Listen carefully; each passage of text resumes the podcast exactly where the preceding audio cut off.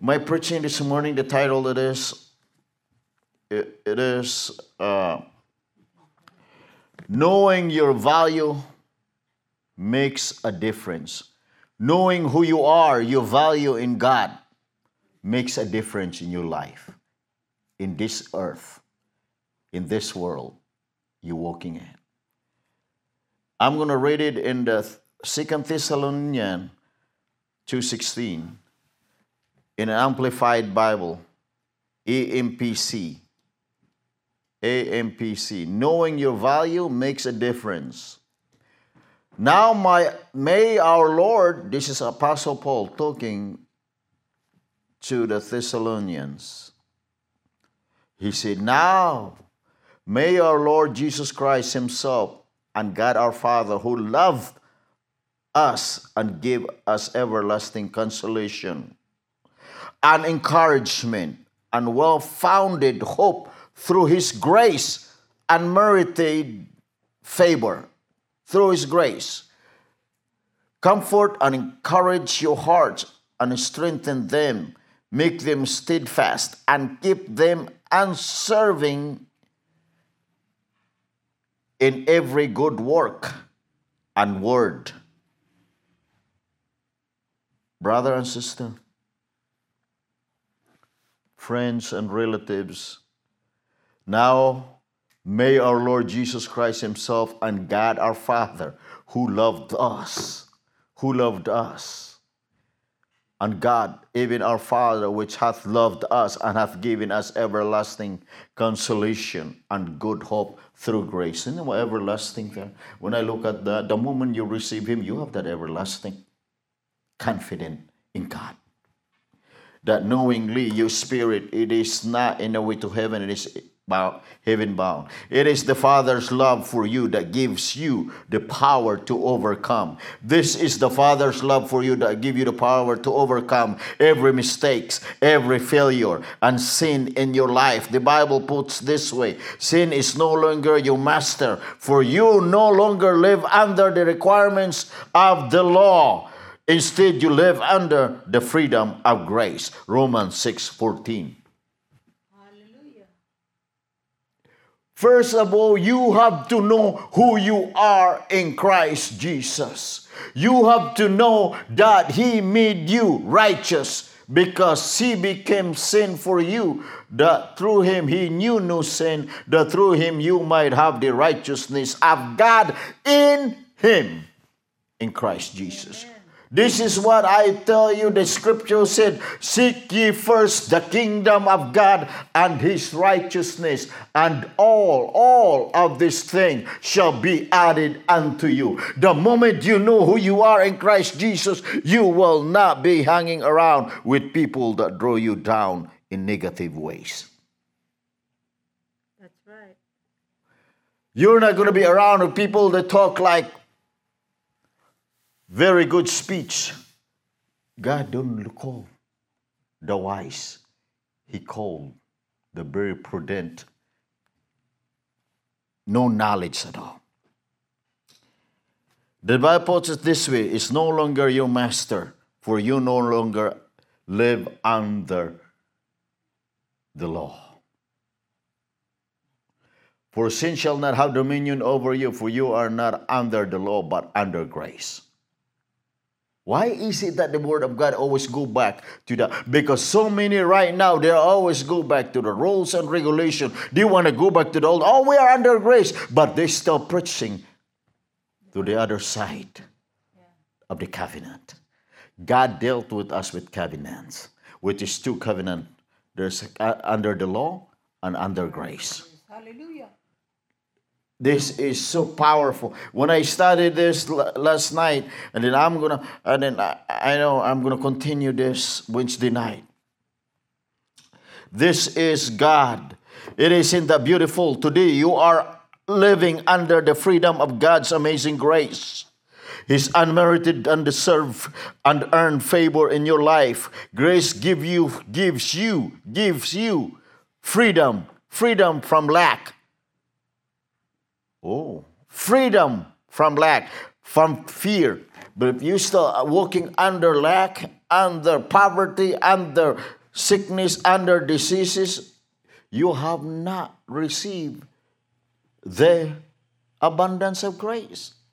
Because it's in your spirit will tell your soul when you keep hearing and hearing the word of God, faith will be committed.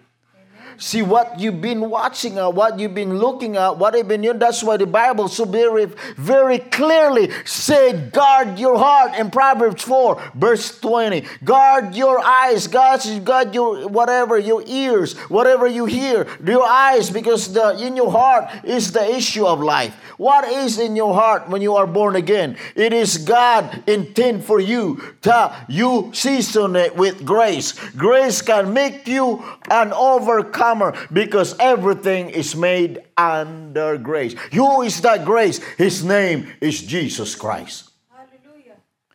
Oh, Robo gives you freedom from lack, from fear, from addiction, from the torment of guilt, and from every curse and every sin. The more you experience the love and grace of your Heavenly Father, the more you fall in love with Him and out of love with Him and out of love with sin. Did you know that the enemy has no hold over people who know? their fathers loves them. You have to know that the fathers love you. That's why in Romans chapter 5, verse 5, hope is not a shame because the love of God is shed abroad in your heart, written by the Holy Ghost. And in Galatians chapter 5, verse 6, faith worketh by love. And a lot of people say, oh, we gotta love God more. We gotta love more. It never been our love. We could never love God with all of our heart, with all of our soul, with all of our strength. Only one can love God. His name is Jesus Christ. I done it all. I am the way, the truth, and the life. That's why Galatians chapter 5, verse 6, he said that faith worketh by love. Who is that love? It is the Father's love. That's what is very important. You know what circumcision here when he said, For in Jesus Christ neither circumcision, that's the law, a violate anything, nor uncircumcision, but faith which worketh by love. How did we have this love? Because he first loved us in First John chapter 4, verse 10. He loves us first. That's why we can use the love of God that's in us, that this is faith overcome. Herein is our love.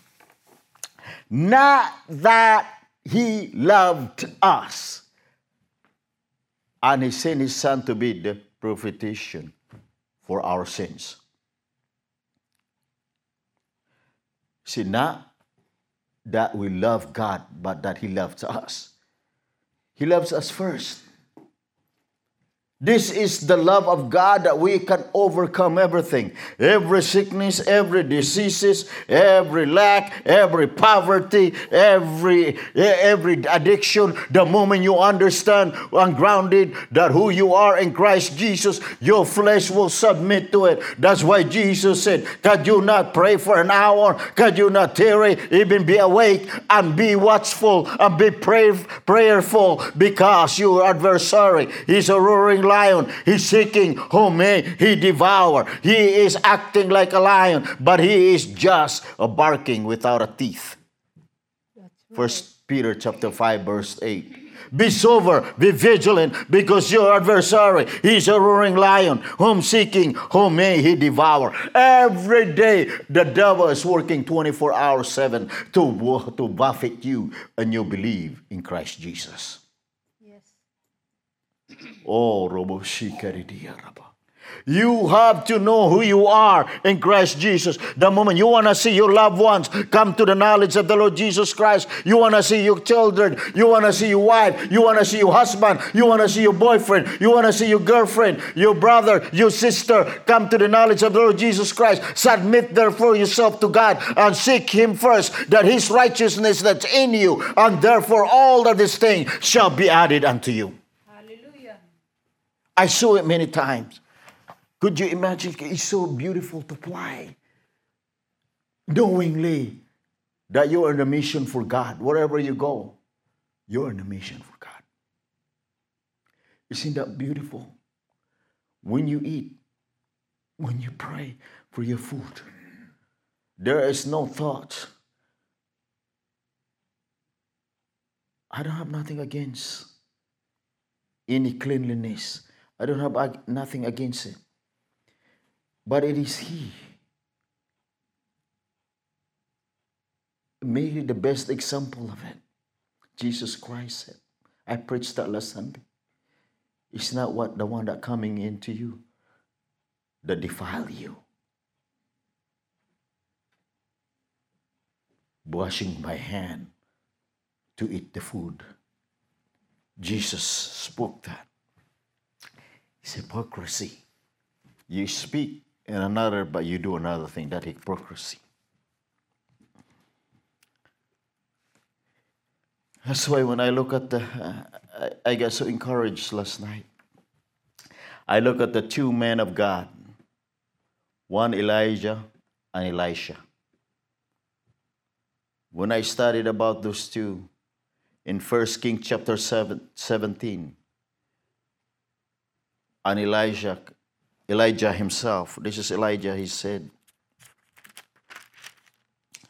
and Elijah the Tishbite, verse 1, who was of the inhabitants of Gilead, said unto Ahab, As the Lord God of Israel liveth, before whom I stand, there shall not be dew nor rain this years, but according to my word.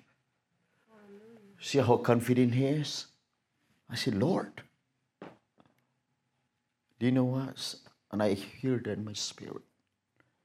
When you ride in the airplane, Thank you, Lord. This plane, it will be in my destination because I'm in this plane.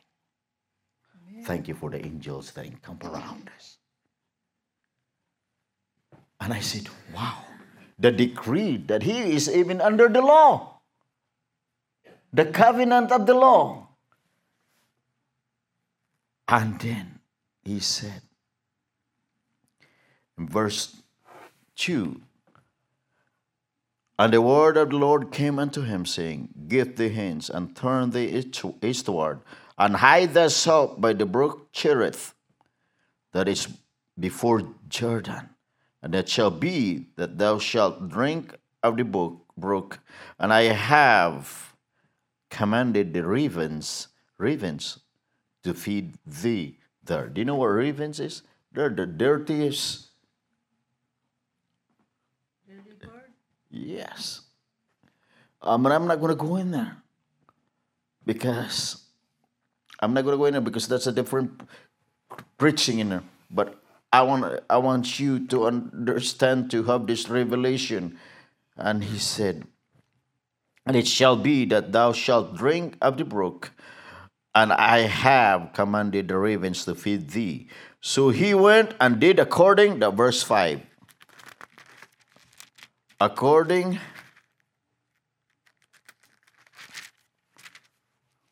unto the word of the Lord, for he went and dwelt by the brook Cherith that is before Jordan. And the ravens brought him bread and flesh in the morning, and bread and flesh in the evening, and he drank of the brook. And it came to pass after a while that the brook dried up because there had been no rain in the land. I address you right now, brother and sister. In verse 8, that's what you're going to see. In verse 8, he said, Go to this place. And the word of the Lord came unto him, saying, Arise, in verse 9, give thee to the Zarephath, which belongeth to Zidon, and dwell there. Behold, I have commanded a widow woman there to sustain thee. Wow. Now, what is it? We have the better covenant when I'm telling you, when you know your identity in Christ. 1 John 4 4. Greater is he that's in you than he is in the world. You overcome everything, whatever the plague of the enemy. Apostle Paul Apostle Paul is very confident in that. And he said, So he arose and went to Zarephath. And when he came to the gate of the city, behold, the widow woman was there, gathering of sticks. And he called to her and said, Fetch me, I pray thee, a little water in a vessel, that I may drink. Do you know what that woman said? I will gather two sticks. As the Lord liveth, he said, Your God. He called him Lord because he is a prophet. We're going to go pitch up some sticks and we're going to do it for me and my son, and we're going to die. And Elijah said, Do as I told you, give it to me first. And you will not go dry. Very big example. And in this way, the woman was his son, her son died. And Elijah, when you start reading that whole chapter, first, first King chapter 17, he died. And Elijah went out there and rose him from the dead.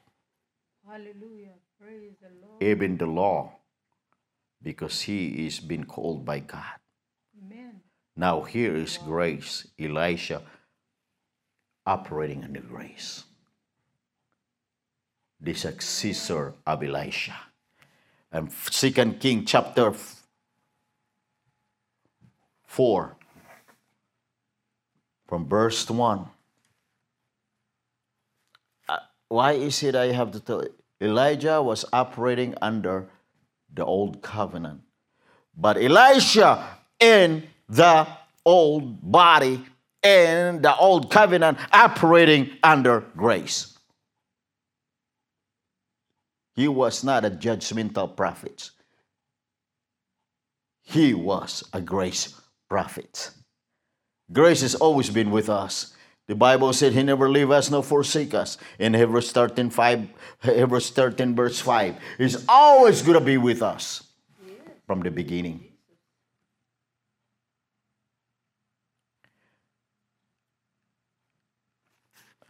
And he said here in Second King chapter 4. Hallelujah. Isn't that you know I'm gonna I'm gonna have five minutes here. We're gonna we're gonna study this because this is so when you study the word of God I in chapter four. Now there cried a certain woman of the wives of the son of the prophets unto Elisha, saying, Thy servant, my husband, is dead, and thou knowest that thy servant did fear the Lord, and the creditor is come to take unto him my two sons to be bondmen. In Elijah, in Elijah, this woman that gave him the two sticks and, and cooked for him a cake, and they were have uh, they have never been hungry anymore. They were filled all the time with food because they did what under the old covenant they believe in the prophets and they received it. But this is Elisha right here. Elisha saying, The servant has been, been is dead. No. And thou knowest, let's go back to Second King chapter 4. This is Elisha now. Knowest that the servant that fear the Lord and the creditor is come to take unto him my two sons to be bondmen. And Elisha said unto her, What shall I do for thee? Tell me, what hast thou in the, the house? And she said, Thine handmaid hath not anything in the house save a pot of oil. Then he said, Go, borrow thee vessels abroad of all thy neighbors, even empty vessel, borrow not a few.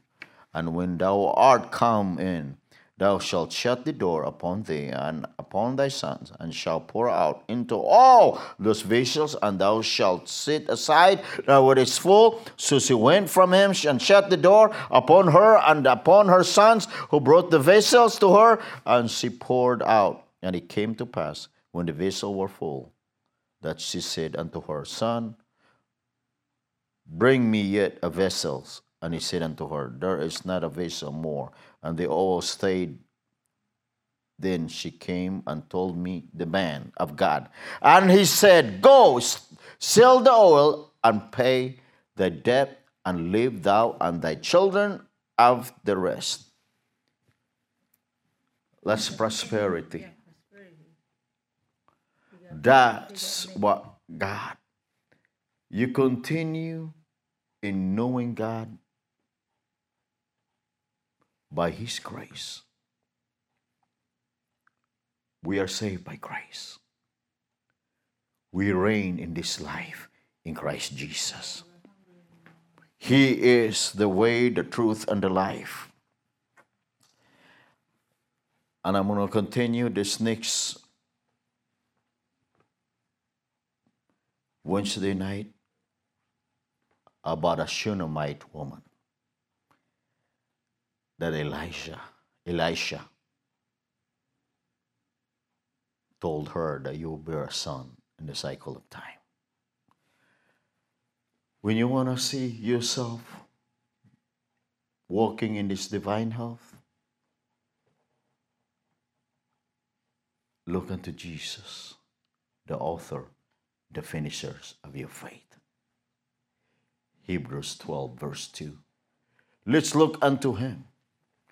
Trust in him, because he will show you he is the way, the truth, and the life. And anybody have a special song this morning? Some of you have not received the Lord Jesus Christ. Let's say this prayer. Lord Jesus, Lord Jesus, come into my heart. come into my heart. I receive you now Receive you now, as my Lord and Savior. Lord and Savior. You see the prayer, you are born again and find a Bible based church in Jesus' name and receive also the infilling of the Holy Ghost. Robo shikarabasita in Jesus' name. Hallelujah. Hallelujah.